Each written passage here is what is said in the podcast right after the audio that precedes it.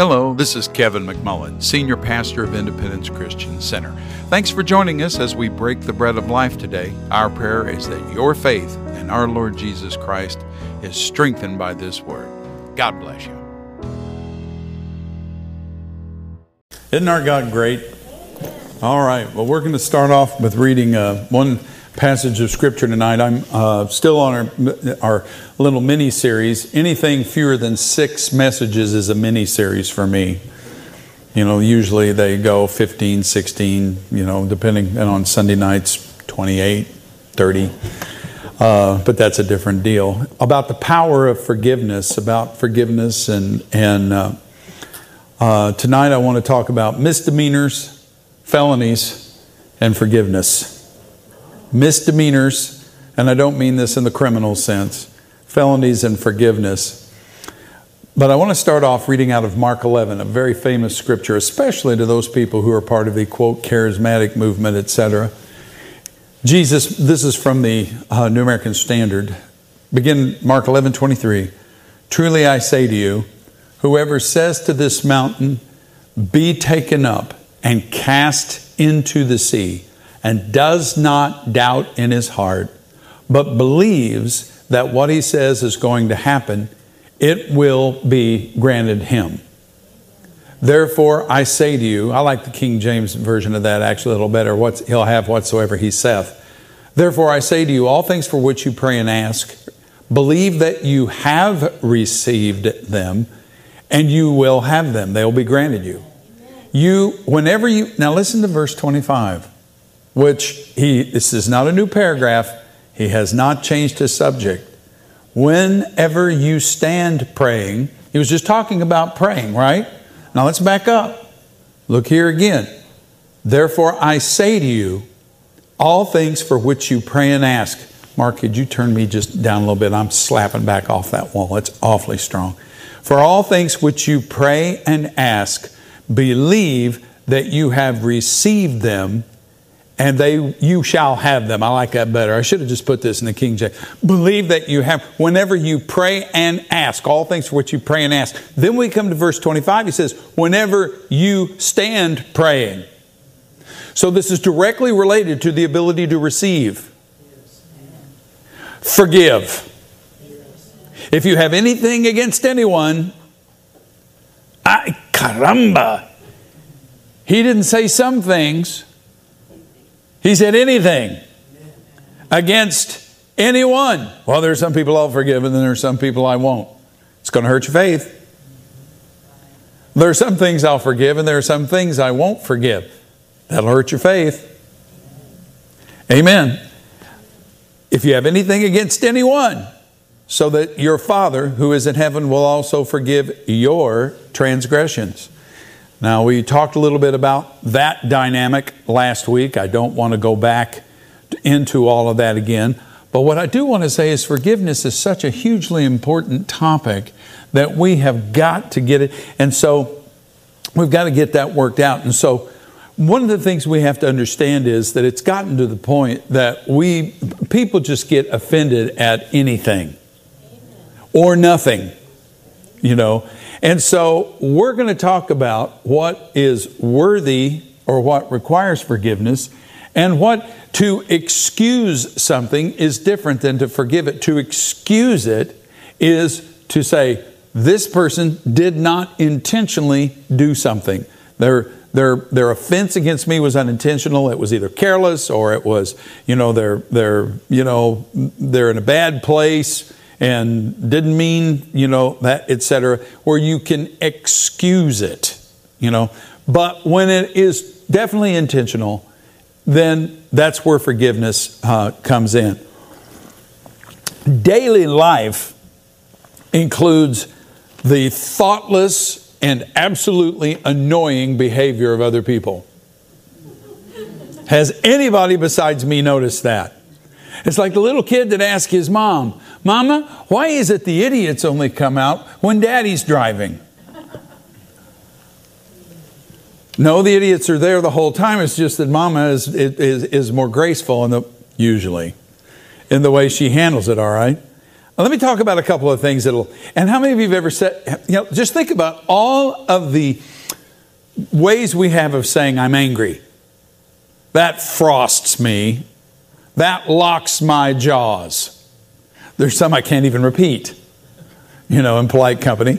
And, uh, you know, uh, I, I, one, one time this, the, we were on an interstate up north, and we're being, we've been told for a mile and a half that the left lane was going to go away. And so you're so what do you do? You move over into the right lane dutifully like a good like a good a good citizen and you move over like this and you start slowing down and yet here are all these people zoom zoom zoom zoom going by you over there in that left lane. You know, they could have moved over but no!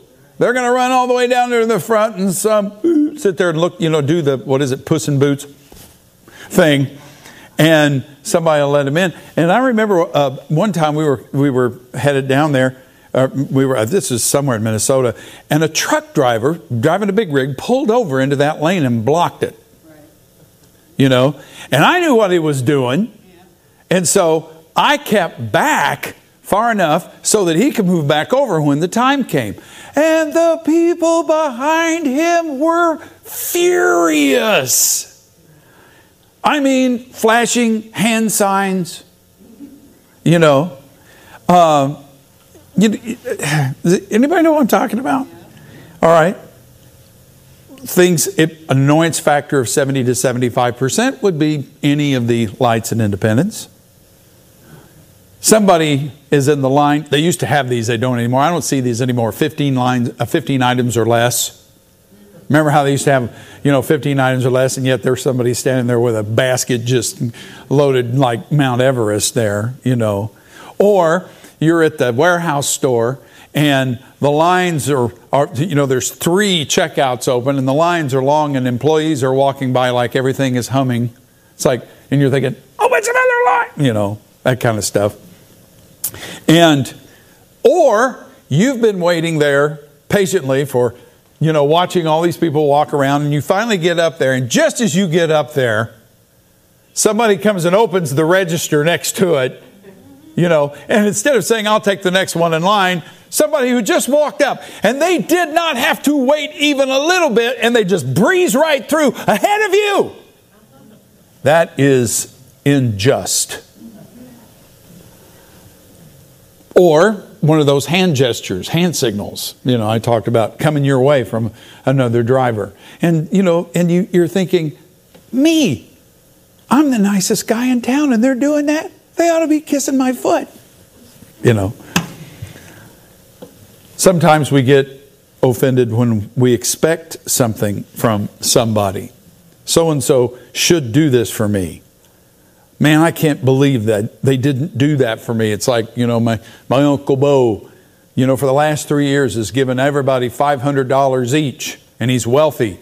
And we always look forward to Christmas because Uncle Bo always gives all the nieces and nephews $500 apiece. And so we, you know, get to the point that we even maybe obligate ourselves so that we're going to pay this off just as quick as Uncle, Uncle Bo's gift. We open it under the tree. And this year, without explanation, it doesn't come. Uh oh. And it's worse if other relatives get it and I don't. It is so quiet in here. we have got to deal with minor bumps and bruises along the way. I mean, I have to stand back and ask myself honestly did Uncle Bo owe me anything? The answer is no.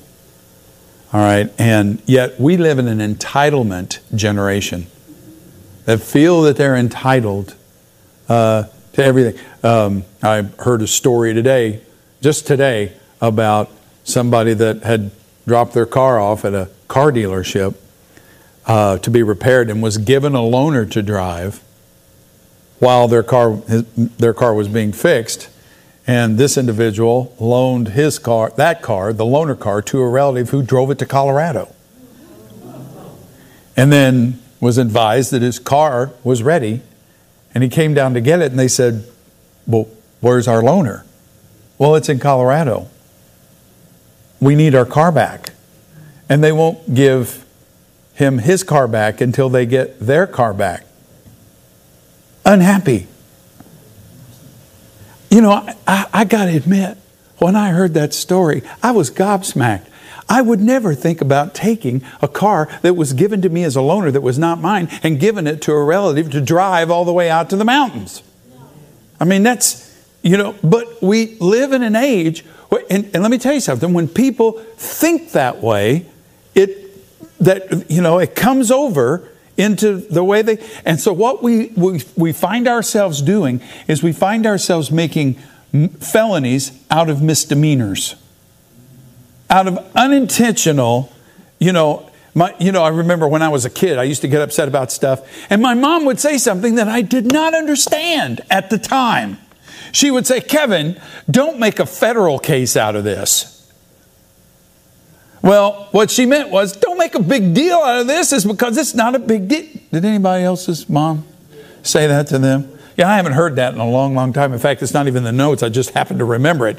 Well, the fact is that an offense, a genuine offense, one of the things that when I was a police officer, we had two kinds of report, other than accident reports. Whenever we made the, a, a police call, whenever we came to a situation, we would come away making one of two kinds of reports. One was a number five, which was an incident report where we described and just write down some of the bare facts of the case, what had happened there, and no crime was committed that we could determine. The other one was an offense report when a crime had actually been committed. Every crime has, you know, and this was in Texas, and according to the Texas Code of Criminal Procedure, there were elements to the offense. And if the elements were there, then there was an offense. It shall be an offense. In other words, it shall be injury to the state, it shall be injury to the person. An offense is an injury. The problem is, we take a lot of things that are not really injuries and turn them into an injury. Everybody love me? Say amen. Injury, actual offense, is when actual injury occurs, when pain and loss is truly inflicted, not merely perceived. He didn't shake my hand. He walked right past me. Now he's standing over there talking to somebody and he glanced at me. They're talking about me. I'm just as sure of it as I'm standing here. The devil loves stuff like that. Okay, so let me give you some things that are a nature. That give me. Let me give you three rubrics here for true identifying true offenses. Number one, disloyalty. Disloyalty. We to make it through life, we have bonds of loyalty, promises of fidelity. Some of them are unspoken to people we count as friends. And some, as I said, some of them are spoken, some of them are unspoken. When you have, when David and Jonathan cut the covenant between the two of them, they were making promises of faithfulness in friendship to one another. But you can have a strong, we don't do that today. And you can have a strong relationship of friendship with someone without necessarily saying so, although it doesn't hurt to do so. These are bonds that make trust between people um, possible. And any kind of closeness, I dare not use the word intimacy because it has come to mean something that it, you know, the word is, is much broader than that. But to have a close friendship with someone requires trust because, you know, to, to be a close friend with someone means that they let you look into their life and you let them look into yours. And a close friend will probably know things about you that other people will not know. And so that puts, you're hanging it out there a little bit, and so are they. And, you know, but, and a, a friend, a, a covenant friend is one who sticks closer than a brother, but good friends will hang together even and will will will come to the, the other one's aid even when it isn't necessarily convenient. Three o'clock in the morning, call from KCI. I can't get an Uber. I can't get anything out here. I have got to get home. My, you know, I can't get my wife to answer the phone. I can't get my husband, whatever. Can you, you know, can you come to the airport three o'clock in the morning and get me? If you can't, it's cool like that. What do you do? What does it say about Jesus about importune prayer? You know, give me three loaves. A friend of mine has come. You know, go away. You know. All right. So disloyalty breaks that promise, fails to honor that personal obligation or allegiance. Uh, disloyalty would be a man, say, who blows the family grocer money, grocery money uh, in gambling or, or something of that nature. Disloyalty will make fun of a friend. Take something that a friend, you know about a friend, that's a little personal perhaps, and there's a there's an there uh, and and expose it. There's an old preacher joke about a bunch of pastors, four pastors that are sitting around a circle after a little prayer time, and one of them, you know, they just start talking and they're really bearing their souls to one another, and one of them says, "Well, I'll just admit to you, I've been stealing from the from the from the offering, and I need you guys to pray for me because this is really weighing on me, and I've and this has to stop. And I, but I'm in a situation, and so you guys really pray for me." Another one says, "Well, I'm glad you brought that up because I always, you know, I I, I struggle with, um, you know, uh, you know, pornography and like this things that are serious, you know." And another one spoke up and said, "Well." you know, I've kind of got a girlfriend on the side and everything like that, and that's my real problem. And they came to the fourth guy and they said, Well, do you have anything that really bothers you? And he said, I, I, I've got a big mouth on me and I can't shut up and I can't wait to get out of here. that guy's about to run out and be disloyal. All right. If I fail to extend help to a friend when it is possible for me to do so. Don't say go away and come back tomorrow when you have it with you. That's what it says in Proverbs. That's disloyalty. That is injury.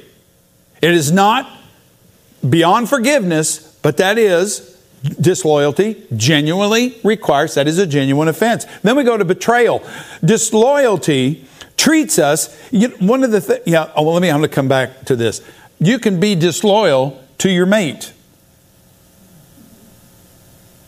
I, I don't know how many times I heard this when I was growing up. When I'd ask somebody, Are you married? And the guy would say, Well, I'm not married, but my wife is. You ever heard that? That's stupid, is what that is. That is disloyal, is what that is. I know they may feel like it's funny, but it's not. Words are powerful. And that's even before crawling into the you know crawling into bed with somebody not your wife or not your husband when you are married Betrayal is, whereas disloyalty treats us as if we were strangers. In other words, you and I were supposed to be friends, but I went out and, you know, acted like you're no big deal. Disloyalty treats us as if we were strangers, not, but betrayal to uh, someone is to treat them as if they're an enemy. It's not only not doing what is right, but actually intentionally doing what's wrong. Um, we betray people whenever we sell them out. We use privileged information against them, like a partner who leaves a company and then uses the inside dirt on the company, or a man or a woman who seduces a friend's spouse. That's betrayal. Everybody still loves me here. So that's betray. Betrayal needs forgiveness. The betrayal cannot be excused. There is no excuse for betrayal. Then there's brutality.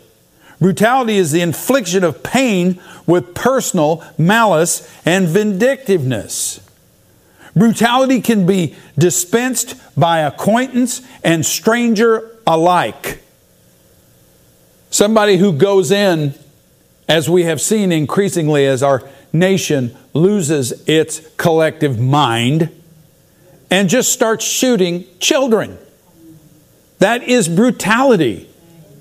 That is demonic brutality. Uh, a guy who robs a business and then needlessly kills the clerk who wasn't even resisting. There was a case in Oklahoma where a guy went to jail. He defended himself lawfully. It was some sort of a, uh, a store. I don't know if it was a drugstore. Man, when I was a cop, they used to tell you when you have a silent alarm in a drugstore, go in ready for action. Um, but somebody tried to rob the store, and the, the either the clerk or the owner, I don't know which it was, pulled a gun and shot one of the guys, and he dropped. One robber dropped on the floor, and then he chased the other guy. I don't know if he caught the other guy or not. I don't remember that part. But when he came back in and he looked down and the guy was still alive, he gave him one in the head. Well, he went to jail for that. The first shot was legal because he was under, you know, he was under threat and he was in fear of his life. The guy was armed. But that was across the line. That was brutal. Brutality is particularly painful within a relationship, like a husband who batters his wife, or a man or a woman who abuses in any way his or her children, the man who sells his brother into slavery. We talked about Joseph last week, but let me let me give you a little more modern update on that. Maybe somebody, I remember my dad, when he was probably two or three years before he died, he had taken up a relationship with a young fella that lived in the same apartment complex. And that young fella came and asked him if he would be willing to co sign for a loan for him. And I don't remember what it was about. And my sister actually was the one who told me about it. And I said, Sis, absolutely, positively, 100% uh uh. He who hates being surety is safe. This guy's not family. This, we have no idea who he is. Now, I do not want to cat. I don't. I, I never met the guy. I don't know his name. I don't know any of the. My dad didn't do it, but he was tempted to do so because he really liked the kid. But I know there are people out there that do stuff like that. They get somebody to co sign for them, and they have absolutely no intention of paying that loan back. They are saddling this other person intentionally and knowingly with the debt. That is brutal. That is enslaving that person to your own ends. Offenses are, are, are injurious. They're wounds. And wounds, by definition, are painful. They are the kind of injury we cannot ignore. You know, that it's popular to say, you know, if we know somebody's grieving or somebody's going through something, they say, oh, come on, man, shake it off. It'll be okay. You know what? Those kind of words don't help. Because some things are not easily shaken off. You know, we, we say, well, I just want to move on you know, or we tell people, you, you, you need to move on. Well, you know, when something precious has been ripped from you, taken away from you, or you've been hit between the eyes with a two before or a brick bat, it's rather difficult. And they, let me tell you, I'd rather have somebody hurt me physically than have somebody hurt me emotionally. As long as it isn't grievous bodily injury. All right? Um, Emotional injuries are far, far more devastating than physical ones. And time does not heal all wounds. Time heals no thing. Nothing. Everybody say amen. Gosh, is, is everybody on board with me? I realize this is a little different than my usual method of ministry, but I really think this is important because we're living in a time when people are so angry some of these people who are who are going in and shooting places up and stuff like this are angry. They've been bullied or they've been cheated or they've been wrong. And in many cases, the things they, th- that they've endured have been genuinely grievous and they have a genuine, uh, a, a, a legitimate complaint, but they haven't handled it well. And as a result, those things get down and fester on the inside of them. Hebrews chapter 12 and verse 15. See to it that no one comes up short of the grace of God. I want you to think about the gravity of that statement. Number one, it is written to Christians, it is not written to worldlings. And for him to say, see to it that no one pulls up short of the grace of God. Why would you even say that if it were not possible? Paul tells the Corinthians, receive not the grace of God in vain, meaning, do not receive God's grace to no effect. So he says, see to it that no one comes up short or comes short of the grace of God, that no, and this is in part of the same sentence, by the way, that no root of bitterness springing up causes trouble, and by it many be defiled. Well, I was Kathy and I were talking before uh, this, or actually this afternoon, and I was describing to her. How many of you noticed the mulch when you came in? And we did not ask them to do the trees, but they dog bowled. That's what they called it. They dog bowled the trees. And I was telling her they dog bowled the trees, and she said, "You mean the ones in front?" I said, "No, all of them." She said, Even the maples out by the sign? Yes. I said, Even the redbud that's out there in front of the intersection. She said, "You mean the one that is so overgrown and really needs trimming?" That's the first thing I shoot. That's the she identifies it by its need. And we reminisced about how that redbud tree, when we first moved into the building, they planted that redbud tree out there, and it struggled, and then everything died. And all that was left was the stump. That's it. And I thought, I don't know about having that stump out or what. Now, how many of you know what, that tree that I'm talking about out there? I think it's gigantic now.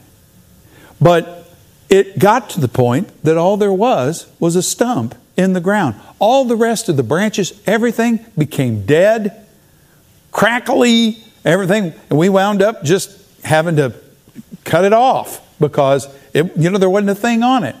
But we didn't take the stump out of the ground. And as it turns out, the stump, the root, was still alive.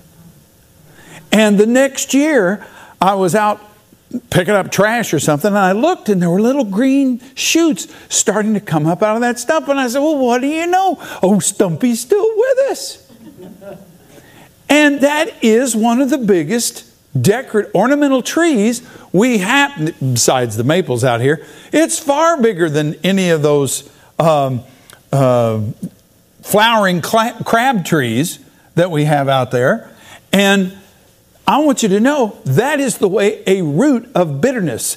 If in fact the greek word for bitterness is interesting. It's pikros it's like pick, pikros when you get bitter that you get you get just like you pick at things maybe you know okay, we're going to get off this subject as soon as possible.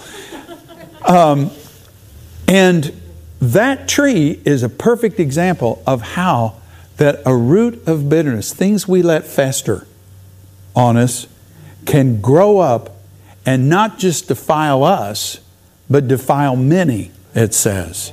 Because other people, that's, a, you know, what we, you know, one of the things about when you know that you're in unforgiveness is when you feel like you got a bellyache about how you know, when was it singing that somebody done somebody wrong song? You know, I've, they done me wrong, whatever, and all this. And we, we want to get on social media and do that and get everybody on our side. And boy, we live in a day when people will take other people's offenses like that. And it's not healthy. It's not healthy for the culture. Many are defiled. And it's not healthy for us, and it's not healthy for the person who recruited us to their offense, to their hurt. When we get in, when that root of bitterness grows a plant called hate. That is real hate, not what you hear described as hate oftentimes out here in the culture hate is you don't agree with me, so you're a hater. No, uh, that is that is not that is not hate. Hate is hate is that bitterness, the resentment. And a lot of it's because we refuse to draw boundaries and be good about it. How many of you know that each of us has boundaries? Or at least we should. You want me to elaborate on that just a little bit? I'd be happy to. Thank you, Pastor. Please do that. Let me give you an example of boundaries. This was, in fact, this was the very example that one of my professors gave us when we were being taught about it. Is that we have a couple, they've been married several years, they have children, and they have a, a tradition of going to the husband's family's house for Thanksgiving every year. They've been doing it for years.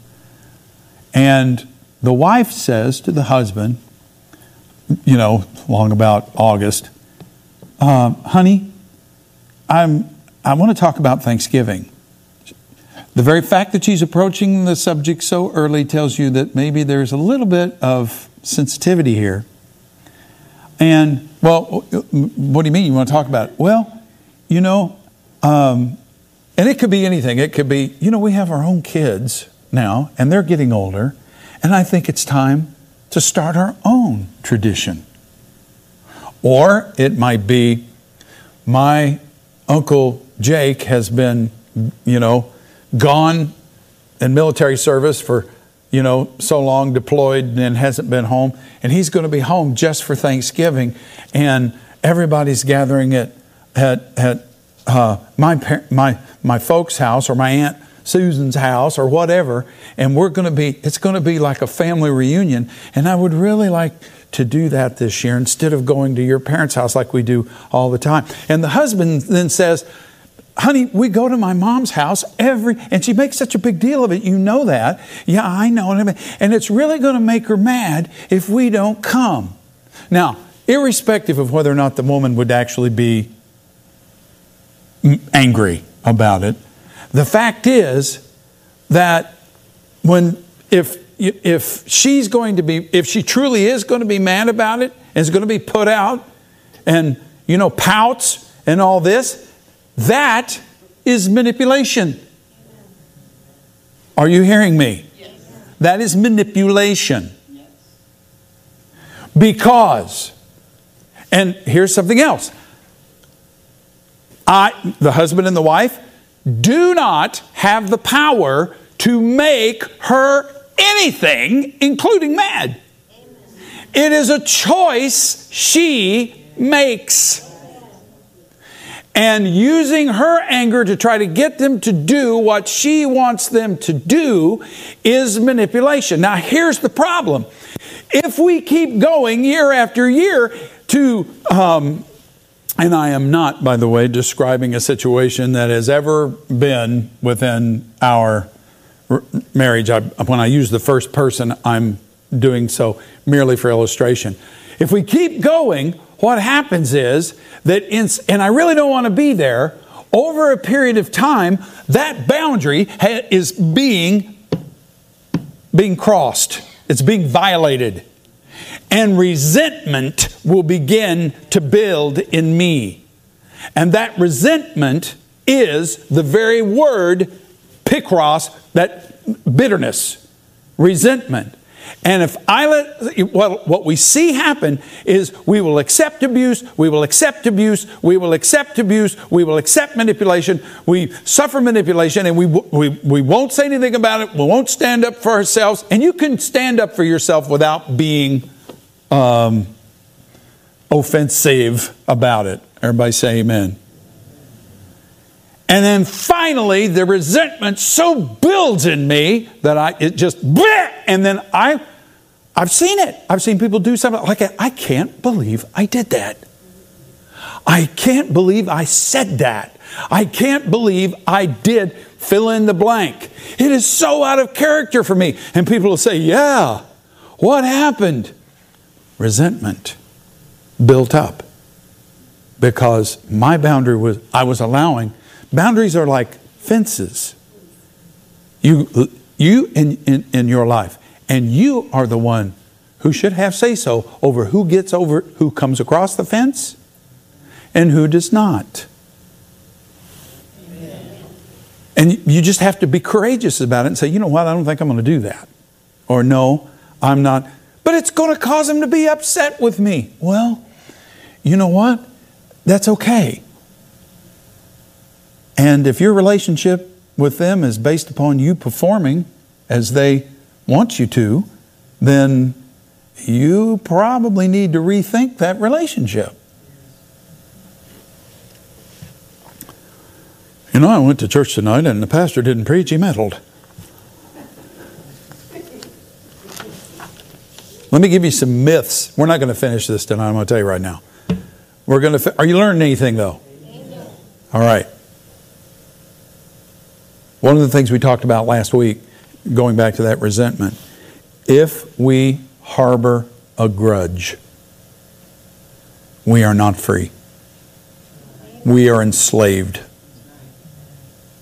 And I'm not going to speak of this. We talked about Joseph last week, and that we'll come back to some another, you know. But let me give you some myths about forgiveness. Myths about forgiveness. Myth number one well, if I forgive them, it is to condone the act. If I forgive them, they'll think it was okay. No, forgiveness is not excuse. To the contrary, forgiveness is necessary when there is no excuse. Yeah, but no, let, let me finish. Well, what they did was wrong. Yes. What they did was wrong. What they did was disloyalty, or it was betrayal, or it was brutality, definitely. You know, I, those, those poor people in Uvalde who lost children, or Columbine, if you want to go all the way back to there. Or the first crazy thing like this I remember in my lifetime was the sniper in the tower at the University of Texas in Austin. I mean, that had to be 50 years ago. And I remember what horror and shock the nation was in because something like that happened. If you'd have told us 50 years ago we were going to get to where, you know, it, we were going to be hearing about stuff like that on a regular basis, frequent basis, we would say, no way. But the spirit of insanity is here.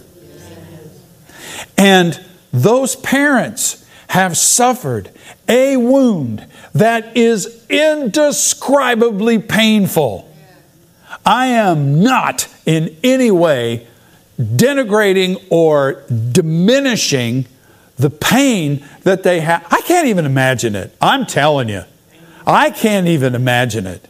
I mean, think about it. You know, the, your, your child, your seven year old, your eight year old went off to school that morning normally, and they're never coming home. And then now you've got to go through the drawers and clean out all of their, their socks and their, their, their it, all the things out of the closet and all that stuff. You talk about something that'll rip the heart right out of somebody. There it is. But if they fail to forgive, that will destroy them. They've got to let that go. Because if we let our bitterness define us, our resentment, our grief define us, it becomes hatred. It metastasizes. Because I forgive, it doesn't mean what happened was okay. Another myth is this well, to forgive somebody is to just act as if nothing ever happened. No. Forgiveness is not tolerance. We tolerate the stupidity and idiocy of small children because they're, you know, they're incompetent. You know, they're not old enough yet to necessarily realize what they're doing. You know, we tolerate the mild eccentricities of the people we love. You know, it's like you, you might have a friend or a uh, loved one that it seems like every time you're trying to tell them something, they interrupt you. It's like, Arr! you tolerate it. You, you put up with it. They don't mean anything, they're just rude. That went over really big. All right. Um, And remember that forgiveness is as much for us as it is for the offending party. You got to you got to get that in mind. You know, we often we when I say we tolerate, I mean we excuse their behavior and we don't hold them, you know, uh, culpable because mean, guilty because you know the perpetrator, the perp, is either ignorant or misguided or something of that nature. Um, offenses are not okay.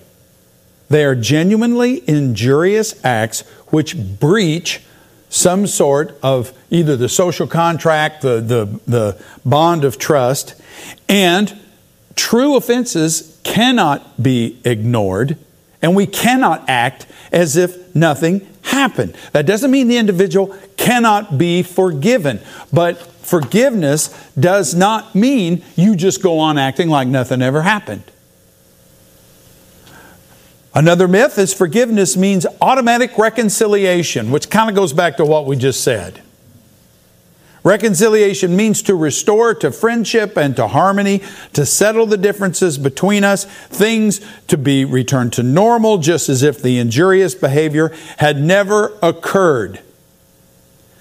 That is possible over time, but only if there is repentance on the part of the offender. You see, and I'm not talking about an apology. An apology could be as something as, oh, sorry about that. How many of you have ever received an apology that was polite but insincere? Amen. Most of us have. And you can forgive a person like that. You'll do so for you, not necessarily for them. Be careful praying, God, I forgive them, but I ask you not to. You get them, God. You get them. No, He does not approve of that attitude in us. He does not have that attitude. How many of you are glad that He doesn't have that attitude toward us? I don't want somebody praying for me like that. I forgive Kevin, Lord, but I want you to get him. Get him good. It even says in the Proverbs when you see your enemy stumble, don't rejoice, lest God see it and be displeased and lift his hand. Because you know what that means? Is he will stop dealing with that person to keep you out of the ditch.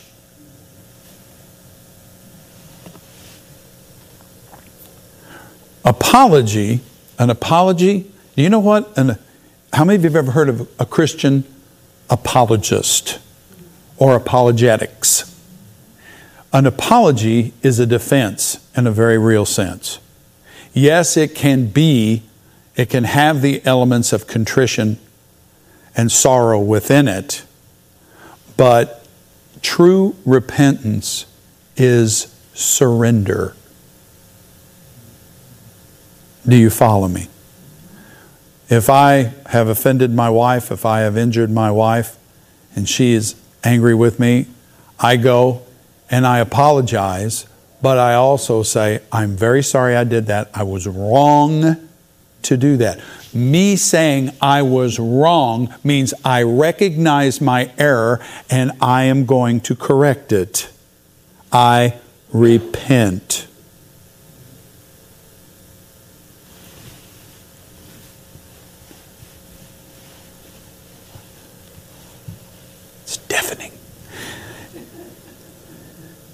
And you can't make the offender penitent. You can release them from their sin, even if they don't repent, but you cannot force them to be penitent. You can cease to hold it against them as if they, even if they never had one drop of remorse. But I tell you, if there is no repentance on their part, if there is no sorrow, if there is no coming to terms with the injury, reconciliation may well be impossible. You may be able to get past it, but you may not. Romans chapter 12, verses 17 and 18. Um, I didn't give that to Susan. Susan, if you could put that up for us, though, I, I, I think it would be worth it. Um, sometimes when I throw a scripture at her and that she wasn't expecting, I can hear the theme from Jeopardy playing in the back of my mind, waiting on it. Never pay back evil for evil to anyone. Respect what is right. in the sight of all men. If possible. Everybody say possible? Everybody see that word if? And that's Bible. If possible. So far as it depends upon you, be at peace with all men. There are going to be people you will not be able to be at peace with no matter what gestures of conciliation, how many olive branches you hold out, because that's just the way they are. And you are not required to stay in relationship with a person like that. I know, well, we'll get, I don't want to get ahead of myself. Last myth before we close it out, and we'll come back to this next week. The last, the last one of these is going to be forgive yourself. Not tonight, but, you know, because if you don't forgive yourself, you, you've got to forgive yourself. Here's another myth. Last one for tonight. Forgiveness is forgetting. Forgiveness is forgetting. First of all, not even God forgets our sin. I know it says He casts our sin into the seas of His forgetfulness. He separates them, you know, you hear that. But the fact is, it says He separates us. He separates us from our sin as far as east is from the west, and He will remember our transgressions against us no more. He does not remember our transgressions against us. That's the key word. He remembers everything. He has no holes in his memory. I've heard it cutely said, you know, that when we go asking God for forgiveness for something for the second time, that we're being impolite because we're bringing up something to God that He intentionally forgot. No, He didn't forget it. What is forgetting? How could you? Well, just put it this way somebody does something to injure you, and you forgive them, and you ask God to forgive them, and you're certain God does that. How, how is it that you remember it and God doesn't? That's impossible because God knows at least everything you do. Right? Okay. And that's ridiculous. God promises not to remember our sin against us. And that is the way it works with people is that we promise when we forget it means we no longer hold that sin against them. One of the things that drives people out of the ministry is the betrayals that come your way when you're you know, one of the things that they'll tell you in seminary is you can always tell the leader he's the guy or she's the woman with the arrows in their back. Think that through and you'll get it.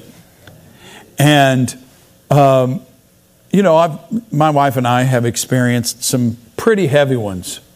You know, you being ministry 40 years, you you're gonna you're gonna have it's gonna happen. And we have had, and some of you are aware of some of it.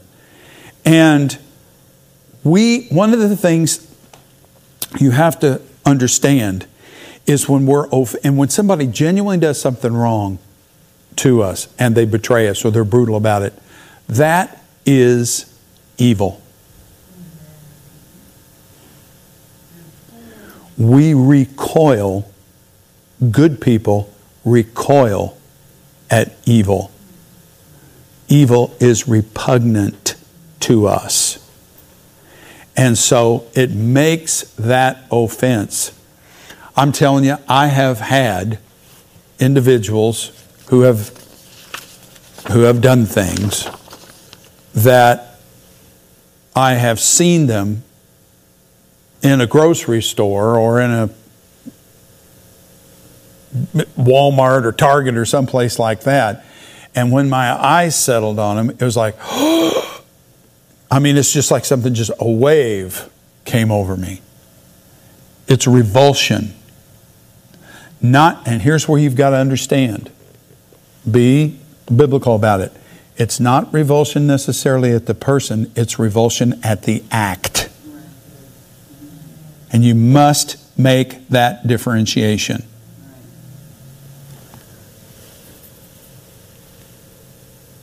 In fact, one time, Kathy and I were, you've heard me tell this story before, but it's the funniest one I can think of. We were out here at Independence Center, and we were getting ready to come out through the south facing doors, you know, where the big doors, you know, that were are west of where Macy's used to be, and there's a furniture place there, I guess, now, and uh, east of Dillard's. And here we are walking along, and I looked up and I saw somebody who had really done me a number, said some very terrible things about me, called some people of the church and said some things. It's like, and that got back to me. And I see this individual coming. Now, when I see this individual coming, I have pretty good spatial apperception. And I can determine that at the speed at which we are walking, we're going to hit the door and we're going to be out the door before he and his wife hit the door this way. And we are going to make eye contact and it's going to be awkward. So, do, uh, do you remember this? And we're getting ready to walk out. And I said, Whoa, whoa, wait, wait, wait, wait, wait. We got right up to the door. I said, Wait, wait, wait. And she didn't even know what was going on. And then when that individual and his wife opened the doors, bam, we hit the door and walked out. So that way they never saw us. There was no eye contact and there was no no interaction. Now, what was going on there? What had happened in that situation, what that individual had done, had so revulsed me. It had so wounded me. It had so angered me. I, you know, the first thing you want to do is run around and ask everybody, did anybody talk to so and so? What did they say? And then set the record straight. I didn't do that. And people came to me and told me, I said, well, that's just, you know, because I learned a long time ago that there's no profit in that whatsoever. And yet, I, somebody said, Well, you forgave him. Yes, I did. I forgave him because I knew that if I harbored that resentment in my heart, that it was going to mess me up. And so I forgave him. He said, No, you, you would say, if you believe this myth, no, you didn't forgive him because if you'd forgiven, you'd be able to walk up and talk to him like, No. No. Forgive, forgetting is where I have had opportunity to heal. Now, today, I could talk to that individual face to face with absolutely no problem. And the things of the past not even come up. There have been people, I've had former staff members who've knifed us really good and then call up years later and say, I am so sorry. And when they did that, I was so glad that I had not gone around behind them throwing up on their reputation. I'm telling you, saints, and I'm not saying I've been perfect in this stuff, I have not. But I've, I can say by the grace of God, I've passed up a lot of good opportunities. What happens is, forgetting is not having no mental man i'm i've got carl on the on the bar keep walking down here and all that. I've got i've got the guys back there in the booth really w- working today. Um, is where i forgetting is where i no longer have any sorrow any grief any anger over that. The illustration i used to love to use was it now becomes a fact. It becomes history. It is not something, it's now black and white. It is not blood red, non fire and screaming at me. You know, when you say, uh, and I realize there are certain people groups that get upset about this now. I mean, it doesn't matter what you say anymore, somebody's upset. But I used to say, remember this? We used to, when it's in school, we used to memorize dates. In 1492, Columbus sailed the ocean blue. That's how we learned. You know, that was the year that, you know, Columbus sailed. 1400. Well, whenever I hear that, I don't go, mm, it's a fact. It's history. I'm, it, it has no impact on me.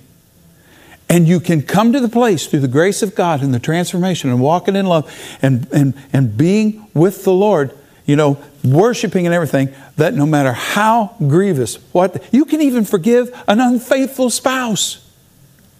You can forgive somebody that stole something that was precious to you. You can forgive you can forgive anything anybody not because you're good, but because the God inside of you will heal your heart. And it all comes from him. This isn't anything. I'm telling you, this is all grace, every bit of it. And so forgetting is not no is is is not the case of that I no longer ever have cognition of it. No, it's not that. It is I do not allow it to affect my attitude toward that person. You know, they talk about agape love being, here a few years ago, several individuals were talking about agape love, agapao, as being an unconditional positive regard. Okay, I can go with that. In other words, uh, you know, there is no emotional component in there. If I love you with an agapao, you know, agapao, I love, agapao se, I love you in Greek. All right, that means I will not cheat on you. I will not lie on you. I will not defame you. I will not steal from you. I will treat you with the utmost respect and um, courtesy and um, uh, what's the word I'm looking for? Ethically and ethics. But it doesn't mean I have to like you. Do you understand the difference? One is phileo love, it's an, it's an emotional attachment. The other one is an ethical stand we take. And we are, that's why we are to love sinners, agapao. There's nothing in the scripture that tells us to phileo, to have warm fuzzies. And so we need to understand that, or the enemy will come whip your head. Oh, if you'd really forgiven him, you wouldn't feel this way. No. You know, you're standing there something's happened and you're standing there with a with a massive wound between your eyes where you've just been hit between the eyes and the blood's running down your face and you've they've caved in the front of your skull. Well if you'd forgiven them you wouldn't be hurting. Excuse me but i have a little healing to do. And yes i have forgiven them but i'm not going to have anything to do with them for a while one of the things that teenagers do not seem to understand is that when they violate their parents' trust, and they, have you ever had one say this to you? Well, do you forgive me? Yes, I forgive you. Good, then we're back where we started. No, we are not. You violated my trust. I gave you my trust. You betrayed that trust. Yes, I forgive you. But now you are going to have to rebuild that trust. That is perfectly scriptural. Man, I didn't think I was going to go this long. I'll close with this if our musicians would come.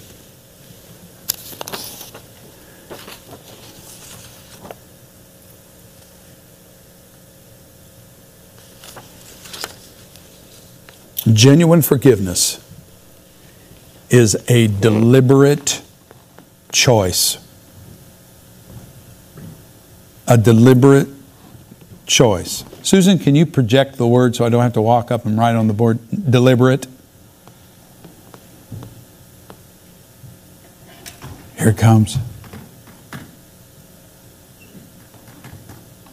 I don't know if, there, if, if, this is something that we've never done that before, where I've asked her to do that, and I don't know if it's it, it may not be as easy as you know.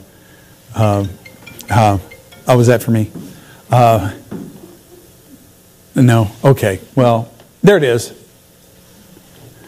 Okay, deliberate. Now you can pronounce that another way, can't you? Deliberate. They're in deliberations. What does that mean? In other words, they're chewing something through. They're working through something. They're talking about something. They're, they're deliberating. And when we say he deliberately, in other words, it was something intentional. It was something thought through. There's a big difference between capital murder, or in some places first degree murder, and manslaughter. Manslaughter is something that was happened, the individual did not walk in the room or did not, whatever, intentionally kill the individual as either an act of negligence or something of that nature. We even see it in Leviticus. Uh, but premeditation, deliberation, makes it a capital offense. I thought about it, I planned it out, and I did it. That is exactly the way true forgiveness has to be. It has to be deliberate. You will have to make the decision to forgive. If you don't make a conscious decision to forgive, you're going to struggle with it. And you've got to tell and that doesn't mean you go to that person and say, I forgive you. That you don't have to do that. But you have to, you ha- um, and that oh, I say you don't have to do that. The Lord may tell you to, and if He does, then you you do. But what I'm saying is that you you have to make that decision, and then when those feelings, when you're standing there at the door of the mall, going, wait, wait, wait, wait, wait, wait, you're not saying hate, hate, hate, hate, hate, hate. You're saying just don't want to talk to that person right now. Just don't want to talk, to that person right now. I don't see anything good coming out of that. So I'll just be, I'll be circumspect about this. No, I'm not going to go out and talk bad about them. No, I'm not going to go defame them. I'm not going to go, you know, tell her about what they done to me. You know, a fool's offense is known at once. Love covers. Right? Okay, Pastor, can we move on? Yes. Let's all stand. Well, if you're glad you came, say amen. amen. Hallelujah. It, you know, this is this is tough sledding.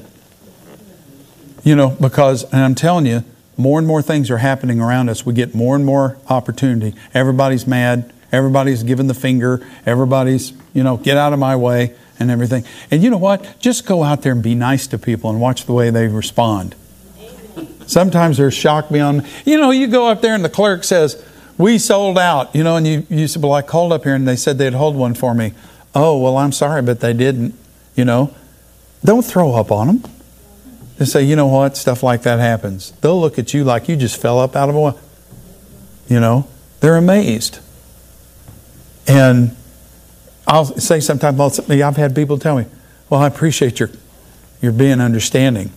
And I'll say, look, if this is the worst thing that happens to me today, I'm in fine shape. Amen. Those of you watching by web, what I shared tonight touches your life like very few things I share may. Because every one of us live in this world where offenses abound. And for your own sake, to say nothing of your family and your friends and the offender, let him go. If you're not a Christian, you're trying to do that, you're trying to fight this battle with one hand tied behind your back. You need Jesus. Because only He can bring us to the place that we are not doing it merely as an act of our will, but we are so tra- excuse me, we are so transformed that it is no longer a pain to us. That we truly can look at it and be very objective and very removed because that's no longer an issue. The way you receive Jesus is to just say, Father God, in the name of Jesus, I believe that Jesus Christ is your Son. I believe that you have raised him from the dead. And I believe with my heart and confess with my lips that Jesus is Lord. Jesus, come into my heart, be my Lord and be my Savior. The scripture says Jesus Himself, through His Holy Spirit, will come and dwell in you, and He will transform you, and He will give you the grace to do the kind of forgiving we've talked about tonight. And maybe you have been kicked from pillar to post. But God can heal you. I am living proof. God can heal you and He will.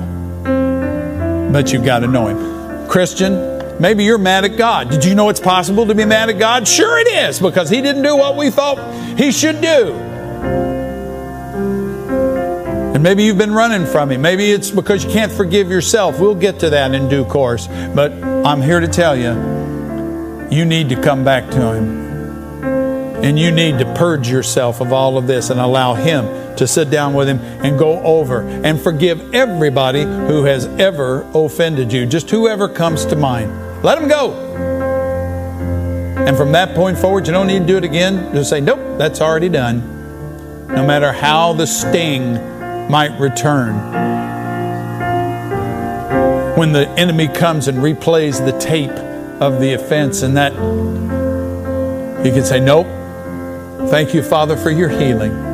Thank you, Father, for your healing presence and your grace setting me free. In the name of Jesus of Nazareth, amen. We hope this message has been a great blessing to you and has helped build your faith in Jesus.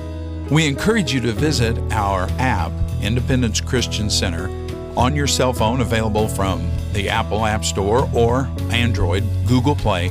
You can also find us on Apple TV, Roku, Amazon, YouTube, and Facebook, again under Independence Christian Center, or at our website, iccfamily, all one word, dot .org, iccfamily.org. Our heart's desire here is to labor with the Lord in building His body. Until next time, may God's very best be yours.